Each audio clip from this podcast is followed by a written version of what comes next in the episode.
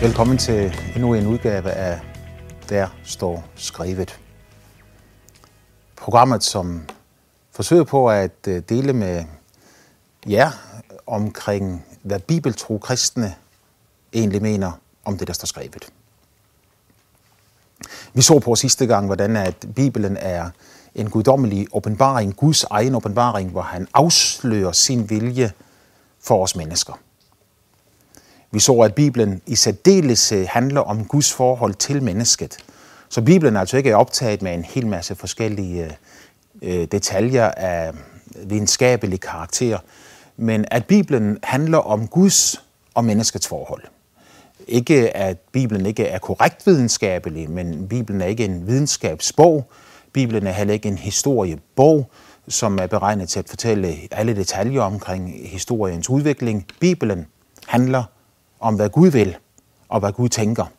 Hvem Gud er og hans forhold til mennesket. Når man læser Bibelen på den måde, så bliver den lige pludselig rigtig, rigtig meget interessant. Jeg hørte om en mand, som øh, for omkring en øh, 80-90 år siden var ude og køre i en helt ny opfindelse, nemlig en automobil. Og han kørte hen ad en amerikansk landevej i sin øh, nye Ford T, og pludselig så sker det det, at bilen den går i stå.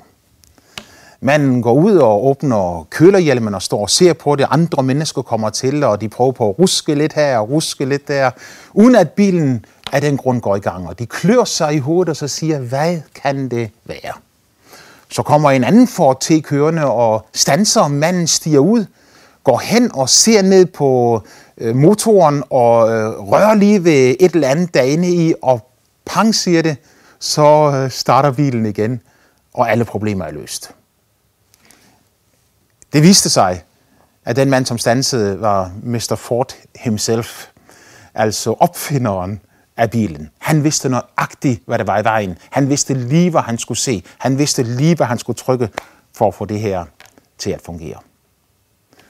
Mennesket er opfundet af Gud. Han tænkte, at han ville lave os, og så lavede han os. Vi er hans opfindelse. Han har sat os sammen. Han ved nøjagtigt, hvor henne hver eneste møtrik, hver eneste bold, og hvor meget olie og benzin, der skal til for at få den her motor til at køre. Og selvfølgelig ikke bare kroppen, men det indre menneske, vores sjælslige, vores psyke, vores sind. Han kender til det hele. At læse i Bibelen er egentlig som at læse i en manual. En manual, som ikke først og fremmest handler om, kan du nu tage dig sammen? Men en manual, som handler om, hvordan kan jeg leve mit liv på den bedst mulige måde. Det er jo ganske interessant, at Bibelen den ene gang efter den anden afslører Guds egentlige hensigt med mennesket. Når Jesus for eksempel siger i Johannes evangelium kapitel 10 og vers 10, at tyven kommer kun for at stjæle, slagte og ødelægge. Men jeg er kommet for, at de skal have liv og have overflod af liv. Så kommer Guds tanke med mennesket og med menneskets eksistens jo helt tydeligt frem. At han vil, at vi skal leve livet. Og i modsætning til, hvad mange tror, så er Gud ikke ude på at begrænse os. Og når han har givet os en bog, som er en manual, en opskrift, en vejledning til, hvordan vi kan leve det bedste liv, både i forhold til os selv, i forhold til vores medmennesker og i forhold til Gud. Også i forhold til naturen.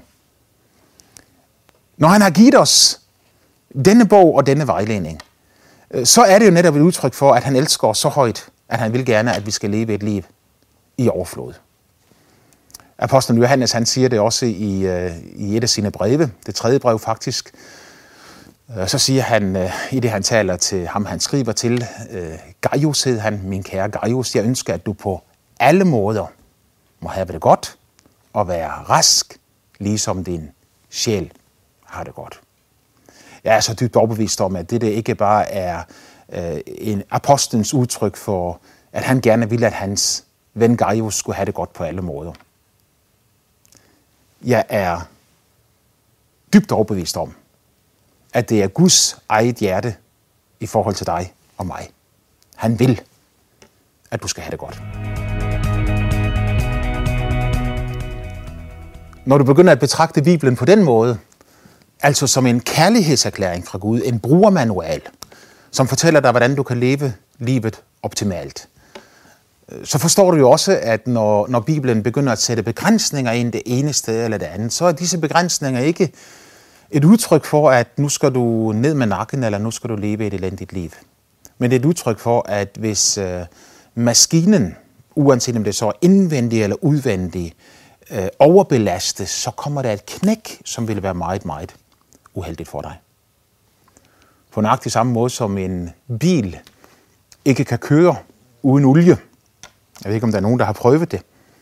Motoren går i stykker, bilen går i stå, og du kan stå ved siden af den og så sige, at jeg har betalt rigtig mange penge for den, men den kører altså ikke mere, hvis ikke den har olie i motoren. Så findes der ting i menneskets mekanisme, at hvis de kommer ind og bliver skævt, så fungerer menneskelivet ikke mere. Og det kan være helt fra, at man går fuldstændig i stor og simpelthen slet ikke fungerer, til at der er visse skavanker og, øh, og kanter, som må ordnes. Jeg tror, at Bibelen er Guds åbenbaring til os, om sig selv og om os, for at vi kan leve et optimalt liv. Hvem skal så bestemme, hvad den rigtige måde er at gøre det på? Fint spørgsmål. Jeg elsker at få den slags. Hvem der skal bestemme det? Jamen, øh, først og fremmest så står der jo skrevet i bogen her. Sandhedens ord, sagde Jesus, det var. Her står der beskrevet, hvordan Gud vil, at tingene skal være på mange forskellige måder. Når vi øh, ser ind i bogen, så tager vi ikke bare et enkelt bogstav ud, og så bygger vi en stor kasse og en stor regel og en stor lovsamling op omkring et enkelt bogstav. Men vi følger helt bestemte principper for, hvordan vi tolker denne bog. Når man følger disse principper på den måde, øh, så får man et sundt, afbalanceret og helt bibelsyn. Nogle af disse principper er disse. Skrift tolker skrift. Så skal man få en rigtig forståelse af brugermanualen, så hjælper det ikke noget, at man tager to ting i skriften, som er modsigende, og sætter sammen. For så får du det ikke til at fungere. Olie skal ned i øh, motorkassen. Jeg er ikke mekaniker, så jeg ved ikke, hvad det hedder, men et eller andet sted der nede i selve motoren hælder man olie på, mens benzin skal i benzintanken. Så hvis man begynder at blande disse ting sammen, så får man en meget uheldig konsekvens. Og resultatet kan være, at din bil ikke kan køre, og i værste fald, at du skal have en helt ny motor i. På samme måde med skriften også. Skrift tolker skrift. Og hvis det er et skriftsted, som modsiger et andet, så må der være en anden løsning. Så skal vi ikke blande olie og benzin, men vi skal finde ud af at lægge det hvert på sit sted. Det er det vigtigste princip for al bibelfortolkning, at skriftsteder ikke skal stå alene, men de skal stå sammen med andre. Det fører os direkte ind i det næste punkt, nemlig at på to eller tre vidners udsagn står en sag fast. Det var en lov, som Gud gav Moses, sådan så mennesker ikke kunne blive dømt i loven, uden at der var flere vidner. Der skulle være sikkerhed, der skulle være tryghed, og der skulle være en reel lovlydighed i landet. Så Bibelen siger også, at øh, to eller tre vidners udsagn skal der til. Min erfaring er, at øh, enhver væsentlig bibelsk sandhed kan du finde flere steder. Den bedste illustration, jeg nogensinde har hørt på det her, var en, som sagde, at man altid kan stille fire spørgsmål til enhver væsentlig bibelsandhed. 1. Hvad sagde Jesus om den ting? Svaret på det spørgsmål finder du i de fire evangelier i begyndelsen af det nye testamente. 2.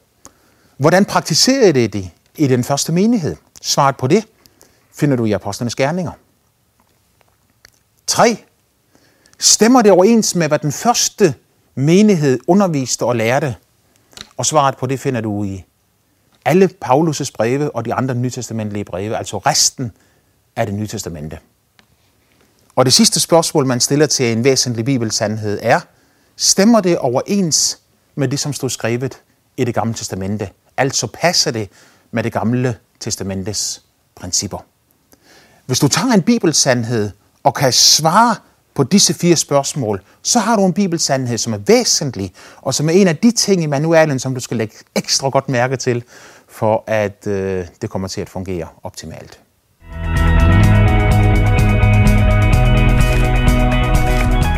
Ja, Bibelen er en gammel bog, siger du.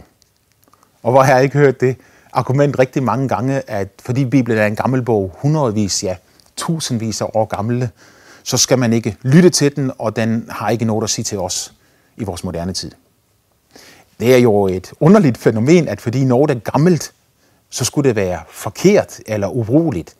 Øh, hvis Bibelen er en opskrift på mennesket, og mennesket stadigvæk er et menneske, som det var for 100, 200 og 300 år siden, så er Bibelen jo relevant i dag, som den altid har været. Men selvfølgelig fortæller Bibelen ikke om, hvordan du skal bruge din iPhone, eller din computer, eller hvordan du skal køre i bil, osv. Bortset fra selvfølgelig, at den taler om anstændig opførsel og at overholde landets love. Øh, Bibelen er en gammel bog, men styrken i det ligger jo også i, at den så har bevist sin troværdighed og består tidens prøve. Selve historien fortæller jo, at øh, Bibelen har overlevet alle mulige angreb på den den ene gang efter den anden. Ydre tegn, som bekræfter Bibelens troværdighed. De opfyldte profetier, som kommer fra skriften, hvor Bibelen har profeteret om det ene og det andet, ikke mindst omkring Messias, øh, om menigheden og om nationen Israel. Finder du tonsvis af profetier, som vi skal se på skridt for skridt i løbet af, af de kommende uger og måneder. Bibelen har bevist sin troværdighed på grund af sin alder. Så alderen er ikke et argument for ikke at tro på den. Tværtimod. Ydre tegn, historien, naturen, opstandelsen for eksempel, Jesu opstandelse, at han lever i dag, sidder ved faderens højre hånd, hvorfra han skal komme og dømme levende og døde. Bibelen er troværdig. De indre tegn i Bibelen betyder jo så, at du også kan tage Bibelens ord for pålydende. Når Gud giver et løfte i Bibelen, så har han også i sinde at holde det løfte, han har givet. Øh, Bibelen er selvfølgelig ikke som en chokoladeautomat, hvor du smider 20 kroner ind og trykker på knappen, og din øh, favoritchokolade dropper ud. Men Bibelen siger, at Gud svarer på bøn. Han har så tusind måder at gøre det på. Og samtidig har han en timing, som vi kan finde yderst irriterende. Fordi han ikke svarer lige på det tidspunkt og på den måde, vi gerne vil. Men at han svarer på bøn, det kan du finde så mange beviser på, som der findes mennesker, der har bedt til Gud. Jeg hørte en historie om en mand, som boede i, i, i et område, som lå meget lavt, og der kom oversvømmelser, og han måtte flygte op på taget af sit hus. Denne mand var rigtig meget gudfrygtig. Så han bad til Gud om hjælp, og sagde, kære Gud, hjælp mig. Og knap var han færdig med at bede, så kommer der pludselig en øh, båd roende forbi. Og de folk, som ser i båden, råber på ham og siger, kom herover, så, vi kan, så du kan redde livet og komme væk fra, fra det her sted. Åh oh, nej, sagde han så, jeg har bedt Gud om hjælp, så I kan bare sejle videre. Så de sejlede selvfølgelig videre, og han fortsatte med at bede, kære Gud hjælp mig. Der gik ikke så frygtelig lang tid, før der kom endnu en båd forbi. Og endnu en gang så afslog han tilbuddet om hjælp, fordi han havde jo bedt Gud om at hjælpe sig. Han fortsatte med at bede, og pludselig kommer der en helikopter flyvende, og de råber ned fra helikopteren til ham, at han skal gribe fat i stigen, så han kan blive reddet. Men manden nægter at blive reddet, fordi at han har jo bedt Gud om hjælp. Historien ender med, at manden han dør. Og når han slår øjnene op og ser Gud fader øh, ansigt til ansigt i himlen, så siger han til ham, åh Gud, hvorfor svarede du ikke på min bøn? Hvor til Gud siger til ham, nu har jeg forsøgt både at sende to både og en helikopter til dig, og intet af det i. Hvad vil du have, jeg skal gøre mere? Med andre ord, Gud kan svare på bøn på uendelig mange måder. Men Bibelens troværdighed ligger i dette faktum, at det den lover, det holder den også. Det kan man prøve. Øh, det kan man gå til. Og jeg øh, er overbevist om, og jeg har massevis af eksempler på det, at man kan gå til det med tvivl, hvis man har den. Øh, og bare sige ærligt og direkte til Gud, at øh, jeg ved ikke, om du er til, og jeg ved ikke, om dit ord er sandhed om det, som ham Bruno der står og påstår, at øh, her har du en manual på, hvordan man skal leve et godt liv. Jeg ved ikke, om det er sandt, men øh, jeg vil da godt prøve det hvis det er sådan, at det er sandt. Så kan du prøve det ganske enkelt ved at øh, følge Guds opskrift. På et tidspunkt så siger Jesus til jøderne, fordi de, de, de debatterede om, om han virkelig var Messias, Guds søn, eller om han ikke var det. Nogen troede det, nogen troede det ikke. Jesus han ligesom siger, at øh, det er jo ikke så svært. Den, som vil gøre Guds vilje. Han skal erfare, om de ting, jeg siger og påstår, om det er noget, der kommer fra mig selv, eller om det er faderen, skaberen, som har sendt mig. Den, som vil gøre, han skal erfare. Det er mange år siden nu, at jeg stod nede på torvet i Nykøbing Falster, og vi havde et friluftsmøde, og jeg delte traktater ud for at dele min tro med andre mennesker. Når man nu har fundet ud af, hvordan opskriften, den, øh, at det er en god opskrift på, på menneskelivets problemer, øh, og man selv bruger den ind i sit eget liv og sine egne problemer, så er det jo kun øh, godt at forsøge på at dele det her med andre mennesker også. Så jeg stod der på torvet i Nykøbing Falster og delte traktater ud og talte med mennesker. Og der var en taxachauffør, som jeg kom til at tale med. Og øh, vi talte sammen i lang tid. Og øh, jeg kunne godt mærke, at han faktisk troede på Bibelen til en vis grad. Og han troede også på Gud øh, til en vis grad. Det er jo mere mellem himmel og jord. Og på et tidspunkt så siger han til mig, ja ja, siger han så, så du har så din mening, og jeg har min. Og det kan vi jo sådan set ikke gøre mere ved. Men netop fordi jeg har læst i manualen, at øh, ham som skrev det, ham som åbenbarede det for os, at han havde sagt, den som vil gøre hans vilje, som har sendt mig, han skal erfare. Han kobler en konkret lydighedshandling med en konkret oplevelse og erfaring. Han siger, hvis du vil gøre, så skal du erfare. Så er det jo ikke indviklet længere. Fordi at, øh, det er jo bare at prøve. Det er jo bare at gøre, som han har sagt. At gøre Guds vilje. Og så sker der en af to ting. Et, du oplever ingenting. Du erfarer ingenting. Intet er anderledes. Det er bare nogle ord, der bliver sagt ud i et tomt rum, og der sker ingenting af nogen art, og så ved du, at Jesus ikke er troværdig. Det var også en anden mulighed. Nemlig, at når du begyndte at gøre hans vilje, så ville noget ske med dig, og du ville begynde at opleve, erfare, at ting i dit liv bliver anderledes. taxachaufføren, han så på mig, og han sagde, ja, siger han så, ja. Jeg tror, vi skal snakke om det en anden gang. Faktisk så sagde han først, hvad er det så Gud vil? Tak for spørgsmålet, sagde jeg. Rigtig godt. Gud vil, at du skal give dit liv til ham. At du skal erkende, at du er en synder, og du har brug for hans hjælp. Så vil han tilgive dig din synd. Han vil komme ind og tage bolig i dit indre menneske, og han vil begynde at skabe et helt nyt liv indefra ud. Det er Guds vilje. Han ser på mig, taxachaufføren, og øh, det ender jo faktisk med, at han siger, det der, det har jeg ikke lyst til at prøve. Et hvert menneske må selv bestemme, hvad det vil eller ikke vil. Men når nu Bibelen har sagt, at du faktisk kan afprøve det, og så finde ud af, om det er sandt eller ikke, Hvorfor så ikke give Gud den chance? Øh, det kunne selvfølgelig være, at det er fordi, du ikke er interesseret i manualens opskrifter, anbefalinger, vejledning. At du siger, at jeg vil have lov at køre min bil uden olie. Værsgo. Det må du gøre sådan, som du vil. Jeg tror, at vejen til et lykkeligt liv ligger i at lytte til ham, som har skabt os i sit billede.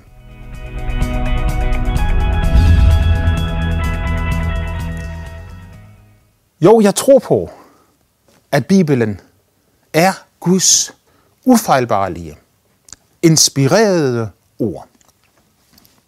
Inspireret. Hvad mener du med det, Bruno? Jo, med det ord, så mener jeg, at noget er indåndet i den bog.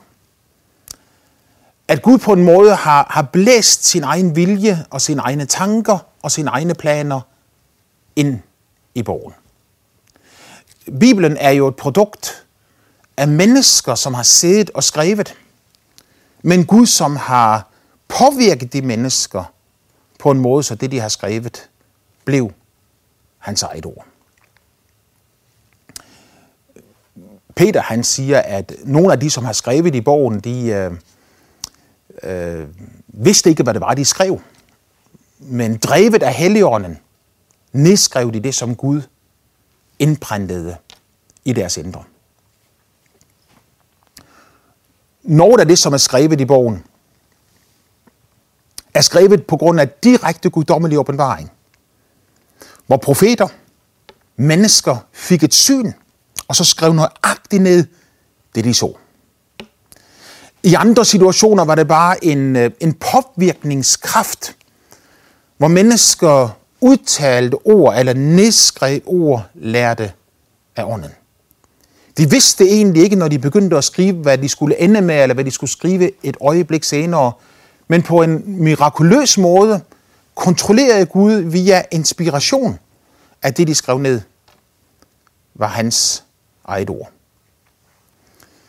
Andre gange igen, så krævedes der ikke nogen speciel guddommelig inspiration eller åbenbaring for at skrive ned. Inspirationen, den var der hele tiden. For eksempel når Moses han skulle beskrive, hvordan at øh, Gud havde ført Israels folk ud af Ægypten. Øh, det var ren historie, det var, hvad han havde oplevet, og så skrev han det ned. Eller når øh, Matthæus, Markus, Lukas og Johannes nedskriver deres oplevelser, hvad de har set og hvad de har hørt omkring Jesus og hans liv på jorden. Der skrev de jo ganske enkelt ned det, som de havde set, og det, som de havde hørt. Inspiration betyder dog, at Gud han blæste på dem. Og det, de skrev, blev Guds eget fuldkommende ord. Måden det vises på, beskriver Paulus i øh, et af de stærkeste afsnit i Bibelen, når det handler om Bibelens inspiration, nemlig 2. Timotius brev, kapitel 3 og vers 16. Og der siger Paulus det sådan her, at et hvert skrift er indblæst af Gud. Og det er gavnligt til at i rette sætte, opdrage, optugte og udruste Guds mennesket, sådan så det kan leve sit liv fuldt ud, som Gud ønsker det. Med andre ord, fordi bogen er inspireret. Af den årsag, så vil der ske noget med det menneske, som sætter sig ned for at læse i den bog. Den ånd, som er i bogen, går ind i det menneske, som læser den i tro. Som åbner sit hjerte, sit indre menneske for den, og siger, jeg vil gerne lære manualen, Guds vilje, at kende. Der kommer Guds ord ind i det menneskes indre. Guds ord, som bliver beskrevet som værende levende og virkende, skarpere end noget tveægget svær. At det trænger så dybt ind, at det overbeviser hjertet om synd, og at det gør mennesket fuldt ud i stand til at leve et liv efter Guds vilje. Så når du begynder at læse i bogen, så vil du opdage, at bogen begynder at forandre dig, mens du læser den.